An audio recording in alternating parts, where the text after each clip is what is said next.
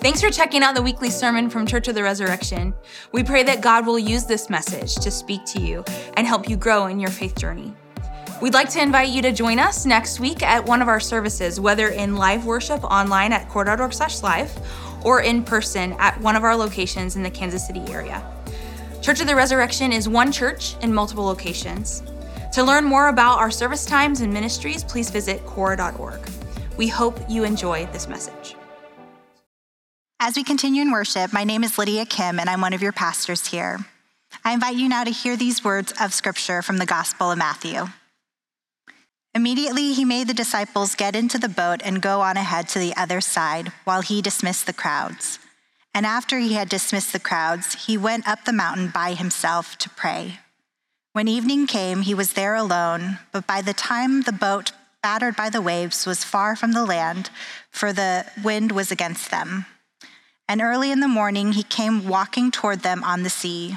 But when the disciples saw him walking on the sea, they were terrified, saying, It is a ghost. And they cried out in fear. But immediately Jesus spoke to them and said, Take heart, it is I, do not be afraid. Peter answered him, Lord, if it is you, command me to come to you on the water. He said, Come. So Peter got out of the boat, started walking on the water, and came toward Jesus. But when he noticed the strong wind, he became frightened and began to sink. He cried out, Lord, save me. Jesus immediately reached out his hand and caught him, saying to him, You of little faith, why did you doubt? When they got into the boat, the wind ceased, and those in the boat worshiped him, saying, Truly, you are the Son of God. May God add a blessing to the reading, hearing, and understanding of Scripture.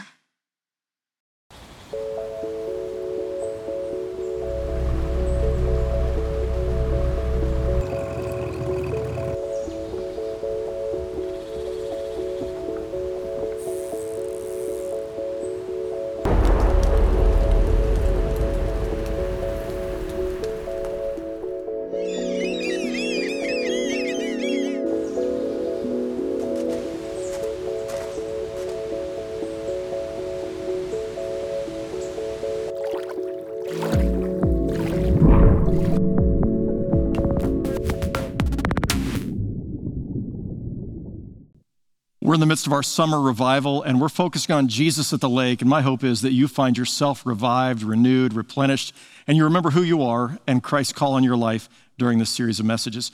So today, we're going to talk about Jesus' love of boats. Last week, we learned that Jesus loved the lake. He moved from his hometown of Nazareth 20 miles and made his new hometown the town of Capernaum on the seashore of the Sea of Galilee. 50 times the lake, Lake Galilee, Lake Kinneret, uh, Lake Gennesaret, Lake Tiberias, it goes by all these names, the Sea of Galilee. Uh, 50 times it's mentioned in the Gospels. Jesus spends most of the three years of his public ministry, the last three years of his life, in and around the Sea of Galilee. And, and we also read in the Gospels that Jesus seemed to love boats. So, Jesus, 50 times boats are mentioned in the Gospels. It seems clear that Jesus loves riding on the boat. Sometimes it's to get away from the crowd. Sometimes it's just he liked being on the water, I think. He went fishing, he, he, he uh, calmed the wind and the waves, he, he went to places to heal the sick, he taught his disciples. But I think he really loved being on the boat on the lake. I want to show you the Sea of Galilee.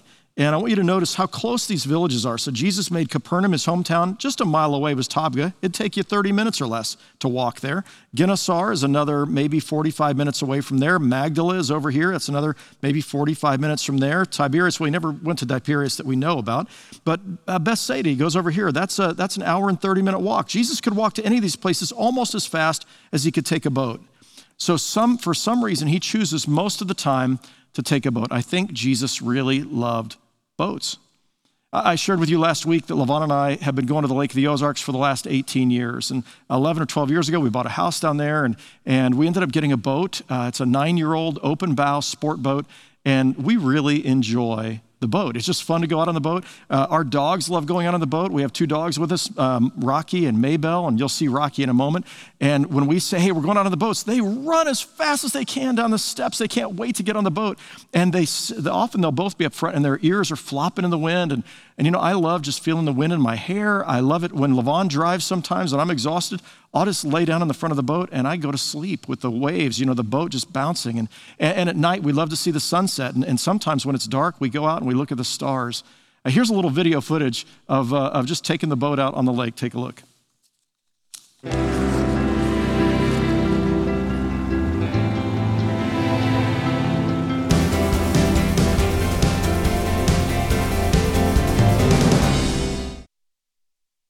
So I want to tell you about this boat that I'm standing by right now. So this boat was created by our master, master craftsman, one of our staff members. Uh, this is by Frank Gentili and a couple of our volunteers. And it is a nearly exact replica of the kind of boats that people used in the first century fishing on the Sea of Galilee. We know because there were two first century boats that we have found on the Sea of Galilee. This one's a 90% scale model because we couldn't get 100% through the doorway. So this one's 22 feet long and it's six feet across. The boats in Jesus' day, as near as we can tell, seven and a half feet was their beam, seven and a half feet across, and about 25 or 26 feet uh, from stem to stern. And so the reason why we know this, how we know this, and by the way, I wanted, I wanted you to be able to see that this, when you read these stories, this is the kind of boat that Jesus is traveling in across the Sea of Galilee 50 times. So, uh, so the way we know what this looked like, these two first century boats, one was uh, in 1986, January of 86, the waters of the, of the, uh, of the Galilee were way down and hundreds of yards of, of uh, seabed were exposed. And there were a couple of archaeologists, amateur archaeologists, they were out walking in the mud searching for stuff they might find that was usually underwater.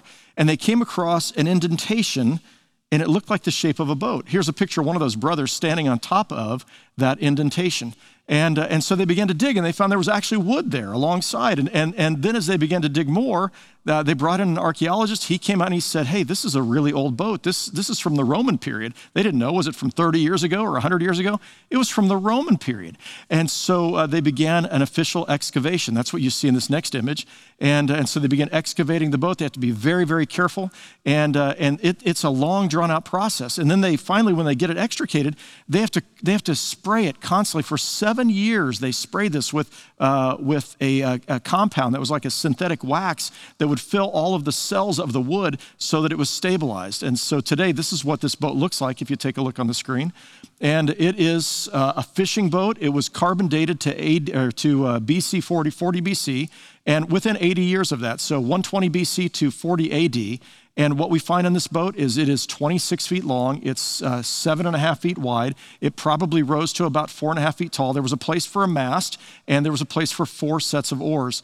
And, and from that, we know basically what these fishing boats look like. Now, in, uh, in uh, I think it was maybe 30 or 40 years ago, in the town of Migdal or Magdala along the seashore, there was another boat that was found, but it wasn't like what we just saw. It was actually a representation of a boat in a tile mosaic. Here's a picture of it. And, uh, and it shows us, this is from the first century as well, and it shows us what these boats likely looked like. And so, based upon this, archaeologists have recreated what these Jesus boats looked like, or the boats that Jesus would have been in. Uh, Josephus tells us there were 230 of them on the Sea of Galilee in the first century. They were primarily for fishing, but some transport as well. And that's what you see here. That's what this boat represents. It would have looked, the boat of Jesus would have looked something like this.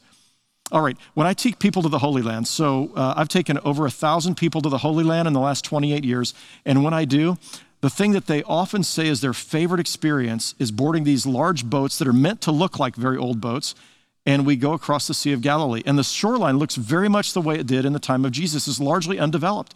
And so we take the boat out, and then we stop in the middle of the lake, and we sing songs, and we tell these stories of what happened with Jesus on the lake. And I wanted you to be able to experience that, just to get a taste of what it's like to be in the boat on the Sea of Galilee. Take a look.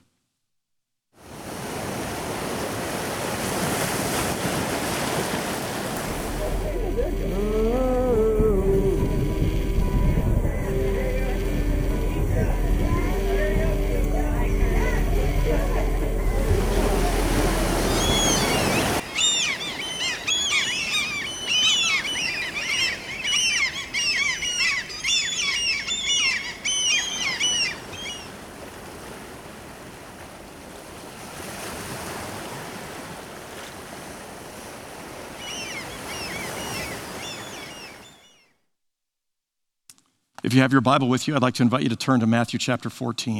And I'd like to walk through the scripture that we have before us today.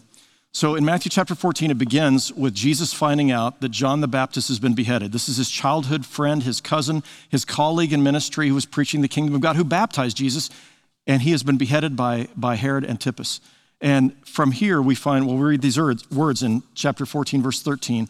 Now, when Jesus heard this, he withdrew from there in a boat to a deserted place by himself.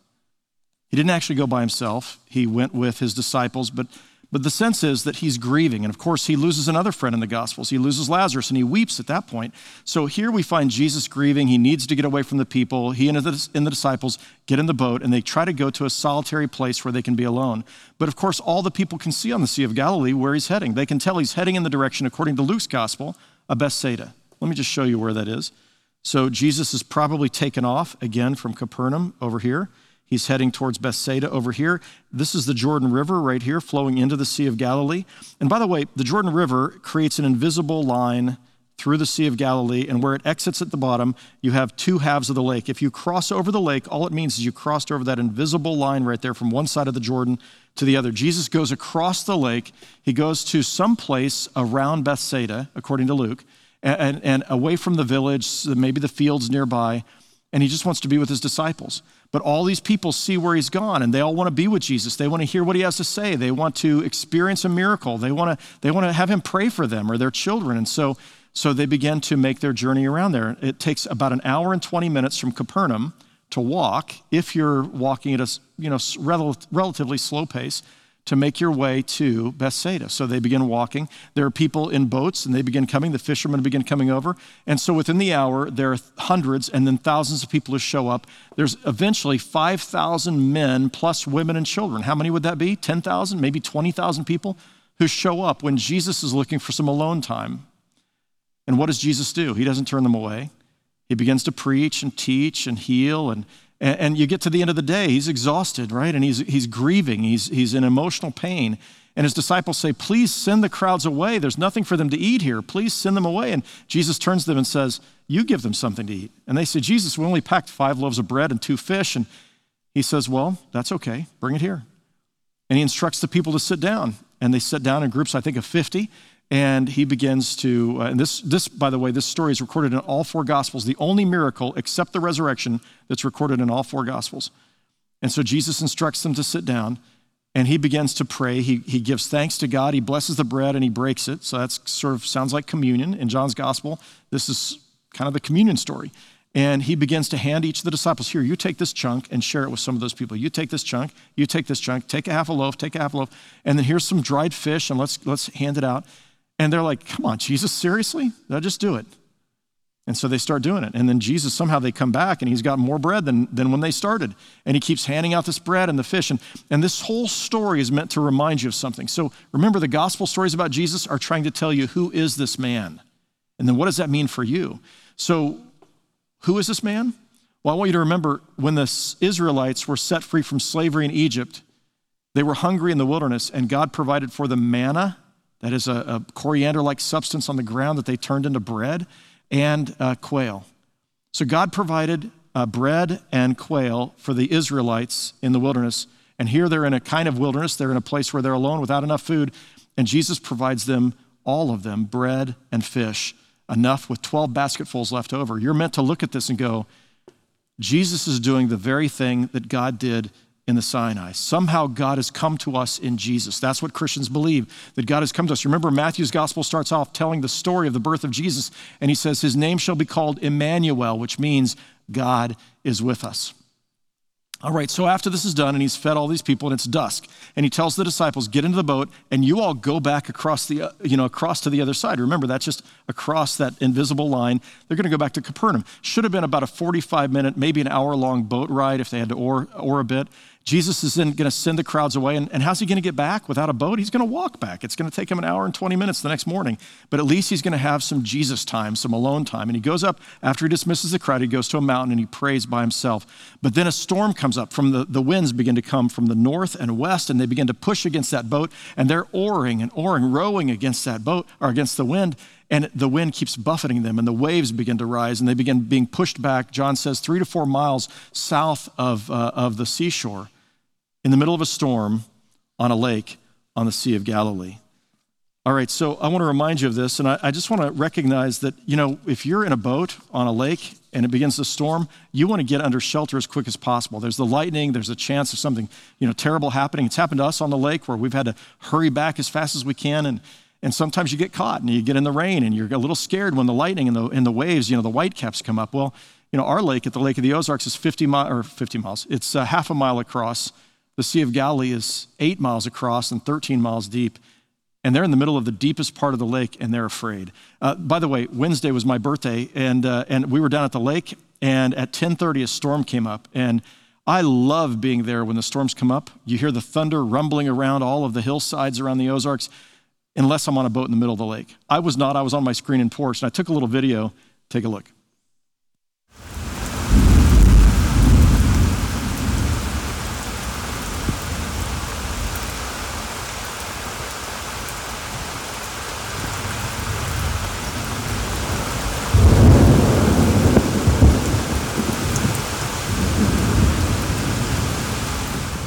hear the rain, you hear the thunder. And you know, it's beautiful as long as you're inside or on your screen and porch. It's a very different matter when you're on the lake. And in the case of the disciples, they didn't have blue dock lights every few yards that would tell them where the shoreline was. It was pitch dark, and the wind was building, and the waves were building, and the rain and the thunder.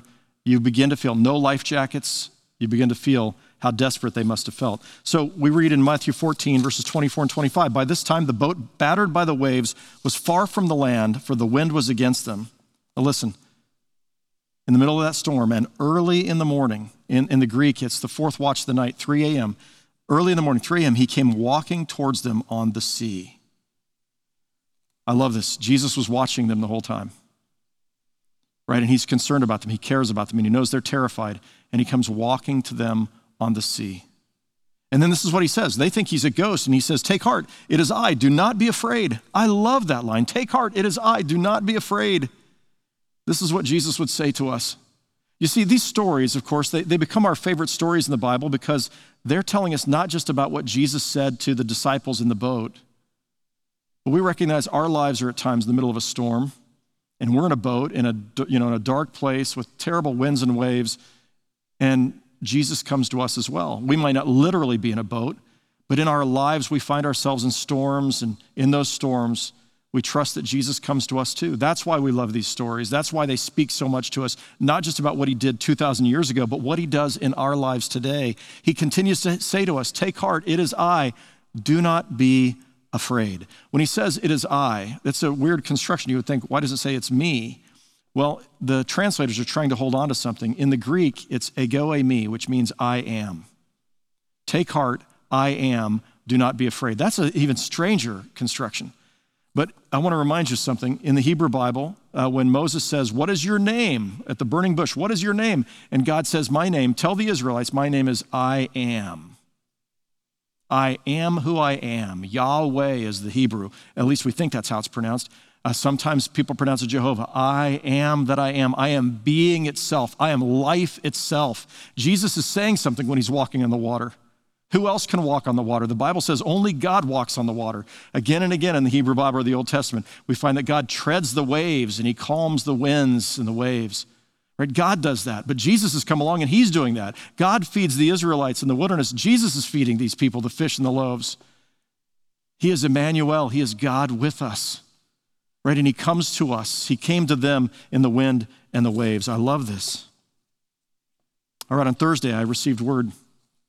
I was in the office and I received word that a, a young woman in our congregation had been with me on the last Israel trip, along with her uh, then fiance. They got married after that trip.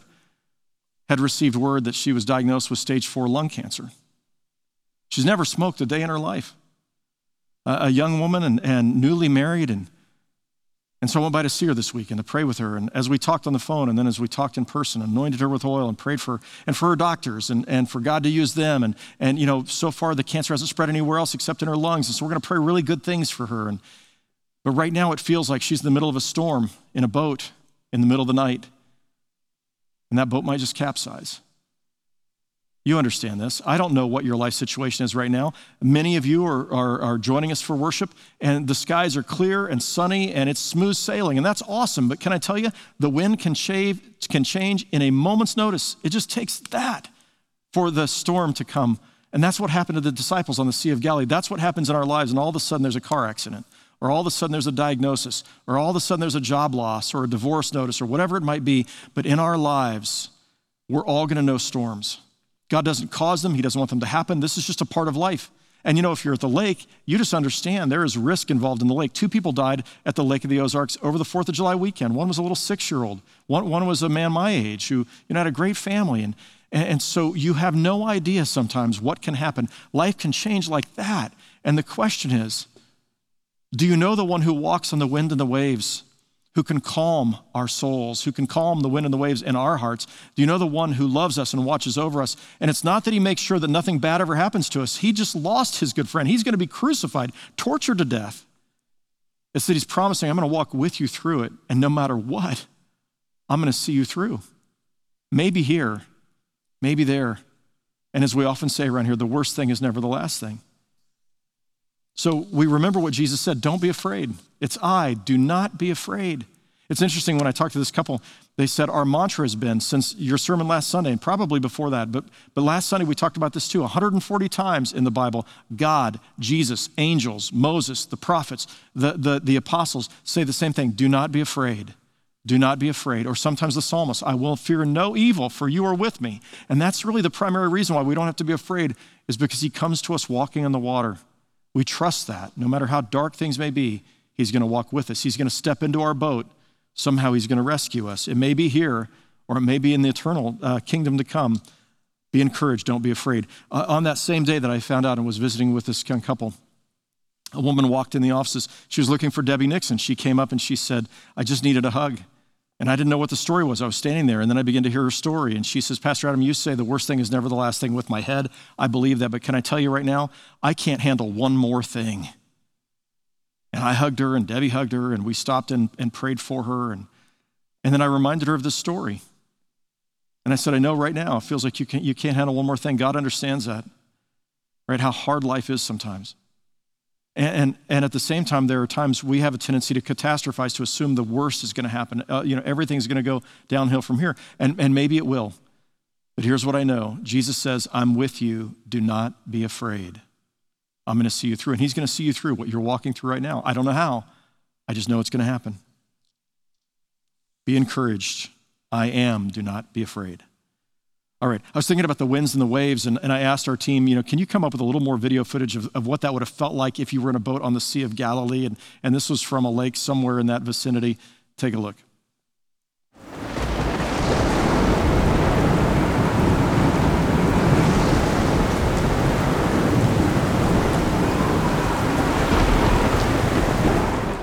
And I want you to imagine being in the boat that's behind me with the treacherous shores and those winds and waves in the darkness, complete darkness. And that's how some people you know, some of your friends, some of your family, maybe you, that's what life feels like right now for you. And maybe if it's your friend or your family, part of your task is to come alongside them and to be their stretcher bearers, to be their caregivers, not to have all the answers, but maybe to remind them Jesus said in this story, I'm here, I am. Don't be afraid.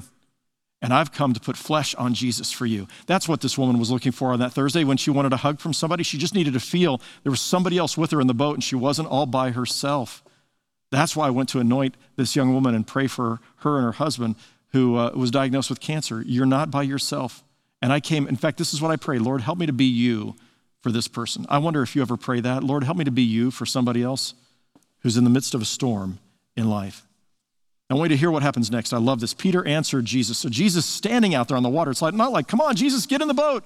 No, uh, uh, Jesus. So Simon Peter walks up to him and he says this. He says, Lord, if it's you, command me to go out to come to you on the water. And Jesus says, Well, come. So Peter got out of the boat, started walking on the water, and came towards Jesus. When, but when he noticed the strong wind, he became frightened. And beginning to sink, he cried out, Lord, save me. And Jesus immediately reached out his hand and caught him. Don't you love this story? Now, again, part of why we love this story is because we've all been Simon Peter. And we understand that Simon Peter took his eyes off Jesus. But here's the thing we, we look at Simon and we sometimes, yeah, he's the disciple who took his eyes off Jesus, looked at the winds, and he got scared and he began to sink, you know. But where were the other disciples? Right? The other disciples are huddled in fear on the boat. Only Simon has the courage to stand there on the edge, no life jacket, and say, Jesus, if it's really you, bid me to come out there on the water too. And he actually steps out of the boat and onto the water. I mean, for a split second, he's sharing in the power of God as he steps on the water. He's trotting on the water as only God could do until Jesus did it. And so uh, I just say, you got to give him some credit here. The other ones are huddled in fear. Simon Peter has the courage to at least step out, even if for a moment he takes his eyes off Jesus and he begins to sink. And of course, the story is trying to teach us in the middle of the storms, keep your eyes focused on Jesus. Remember Jesus. And, and here's part of what happens in our lives is we take our eyes off of Jesus. I know there are some of you who are joining right now for this worship service at one of our locations on TV or online, and this is the first time you've been at church in a long time. And the thing is, when we take our eyes off of Jesus, right? We find things are a lot scarier. We forget He's with us all the time. We forget who He is or His power in our lives. And we find we can make a mess of our lives when we take our eyes off the Master. And, and, and this is part of what going to church does for me is every Sunday, at least every Sunday, and when I'm on my knees every morning, and when I pray throughout the day, I stop and I remember that He's with me. And I try to keep my eyes focused on Jesus and it keeps me from falling. But even when we fall, even when you've fallen away from God, even when you've, you know, you've wandered off the path and you cry out, Jesus, save me. I love this. This is a prayer Paul, Peter is teaching us. Jesus, save me. Jesus reaches out his hand and he picks him up. This story is for us as well because we're all Simon Peter sometimes. And that prayer, Simon Peter taught us a prayer last week. He, remember that prayer? He says, he says, because you say so, I will let down the nets, because you say so. And so, you know, sometimes reluctantly we do what God wants. But in this particular prayer, he's saying, you know, Lord, save me. That's three, three words. Lord, save me. I wonder if you'll just say that out loud with me right now, wherever you are, just say it out loud. Lord, save me. Now I want to ask you to do something else. I want you to close your eyes. I want you to think about the pickle you got yourself in, or maybe how far you are from God, or just the, just the need for his rescuing in your life on a daily basis. And would you just, with your eyes closed, would you actually pray that out loud? Lord, save me. All right. So Jesus reached out and he caught him. Now, I, want to remind you of a couple other things. Simon Peter, Simon was just Simon until in, uh, in the uh, Gospel of Matthew, chapter 16, uh, two chapters later, we read these words. I tell you, this is after Simon has the courage to say, I believe you're, you're, that you are the Messiah. And Jesus says, I tell you, you are Peter, and on this rock, Peter means rock, on this rock, I will build my church and the gates of Hades will not prevail against it. The gates of death itself are not strong enough to withstand the church. And I'm going to build this church on you, Simon Peter, Simon Petros, Simon the rock. He had the courage, even if he failed, even if he looked away sometimes, he had the courage to get out of the boat. Let me just, just mention this to you. I think this part of the story is meant to call all of us to step out of our boats. We can be like those, I think John Ortberg called them boat potatoes. All the other 11 disciples sitting back there in the boat, huddled together, shivering, right? We can try to stay, you know, play it safe all the time. But there are times, and we learned this last week too, where Jesus is asking us, I need you to get out of the boat. I need you to get out of your safe zone and I need you to do something for me. I need you to do something for somebody else. He's going to call us to walk on the water. He's going to call us to do the dangerous or difficult thing. We talk around here about discernment. How do we discern what God's will is? And there's a principle we use called discernment by nausea. And it says if there's two pathways before you, and one is easy and safe and convenient, and the other one is hard and difficult and makes you a little sick to your stomach, it's probably the path that makes you sick to your stomach that God is calling you to take. Discernment by nausea. Get out of the boat. I remember several years ago, I was preaching this text, and it was a blood drive the next day. And I said to our people, I don't know what this means for you, but tomorrow's a blood drive. And I'm guessing there are some of you who have never given blood because you've been afraid of the needle or afraid of coming. And I just want to encourage you consider stepping out of the boat. And the next day I was there giving blood, and there were like 25 different people who came up and said, I stepped out of the boat, Pastor Adam. Today I gave blood for the very first time. I decided Jesus needed my blood, and he was going to be with me. And it was just so fun to see what happens. I don't know what that looks like for you. But I know that Jesus calls us to step out of the boat. All right, in the end, Jesus steps into the boat with the disciples. He picks Peter up, puts him in the boat, he climbs in the boat, and suddenly the wind and the waves are completely calm.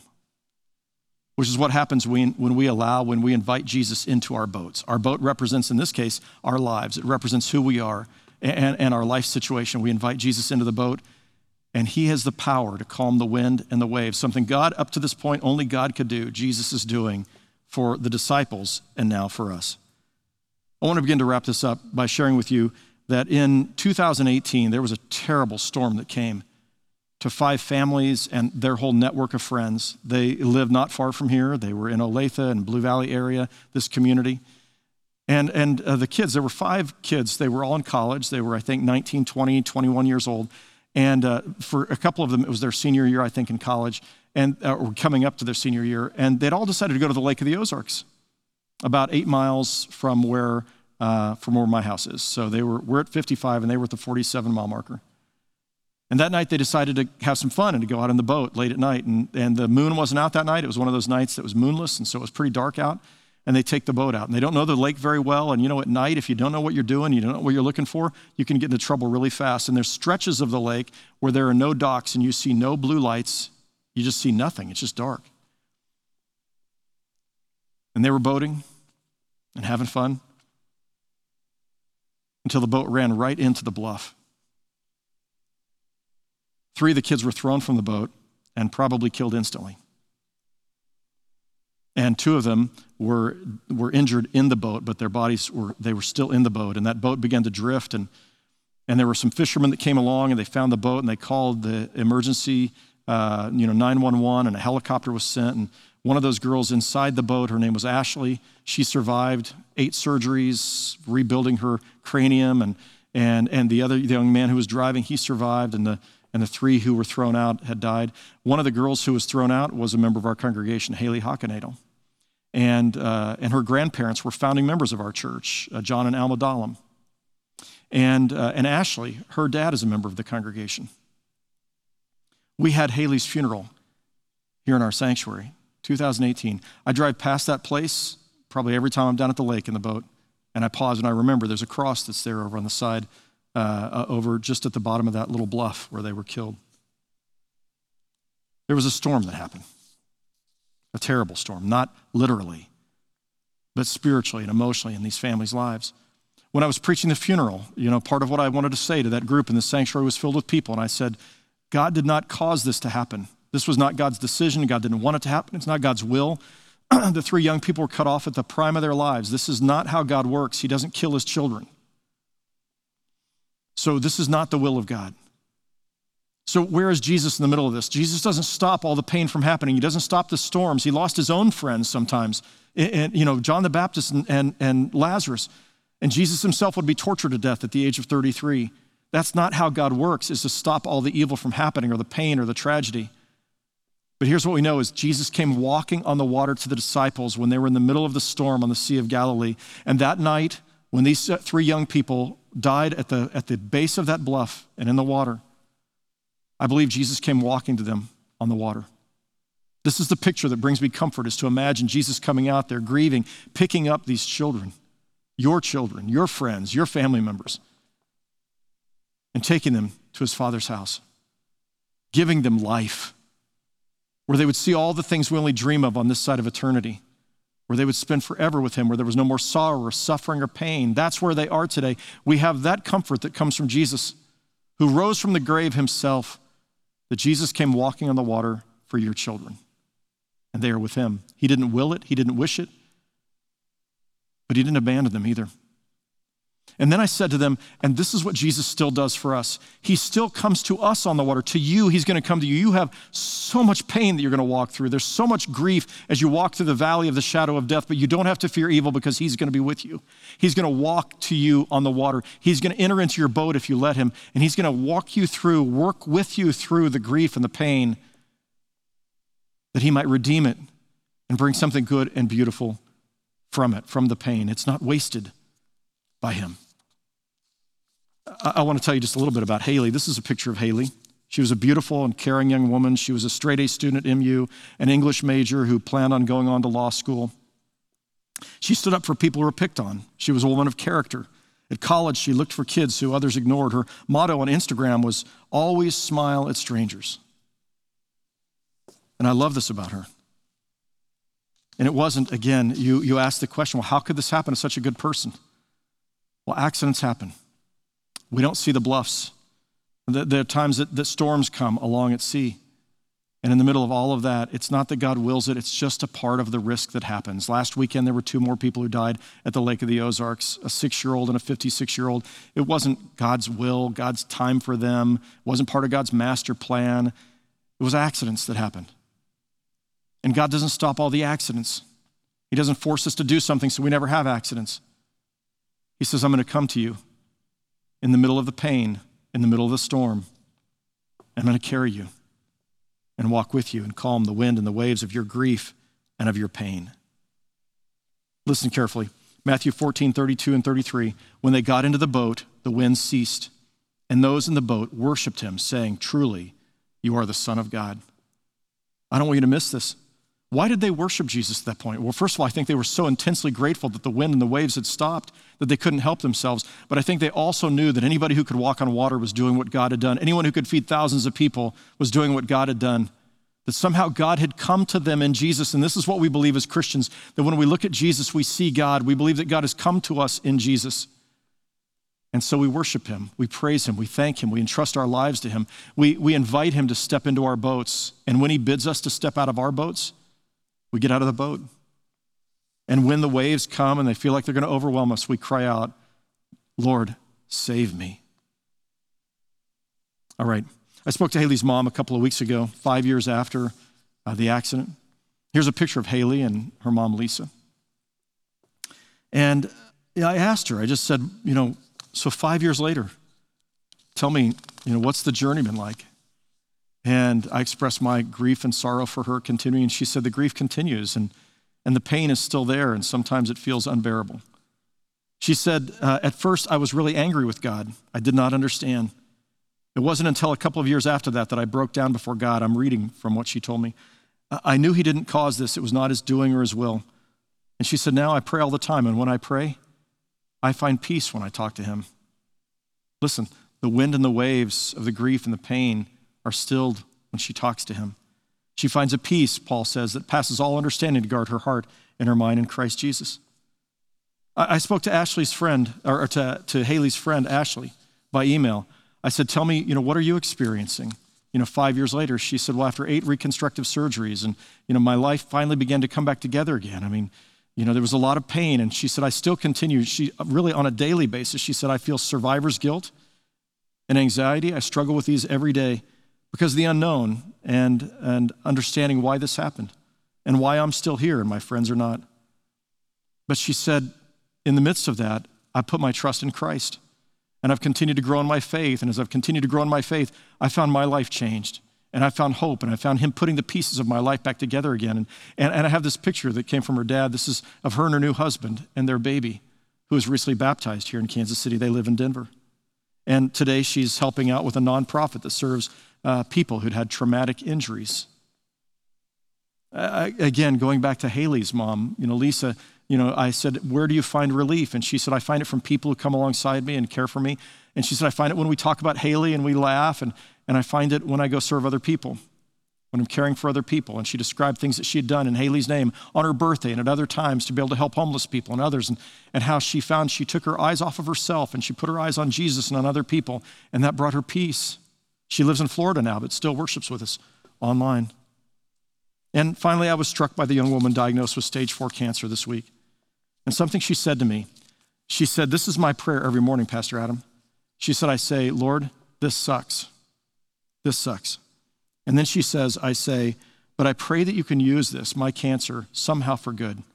I pray that you use me as a vessel to bless other people. And when I take my eyes off of my own you know, diagnosis and I began thinking, what can God do with this in my life now to bless other people? She said, What I find is peace. All right. I want to invite you.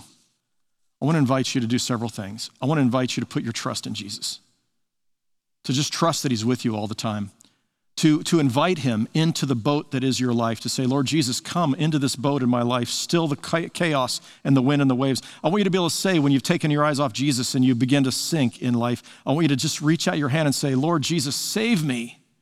Save me. I want you to say that and really mean it every day.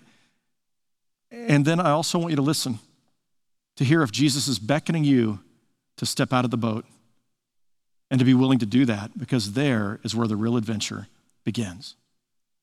I want to close with these words to a prayer that was written in 1871 by a man named Edward Hopper. He was a pastor of sailors uh, right on the coast in the, in the northeast part of the United States.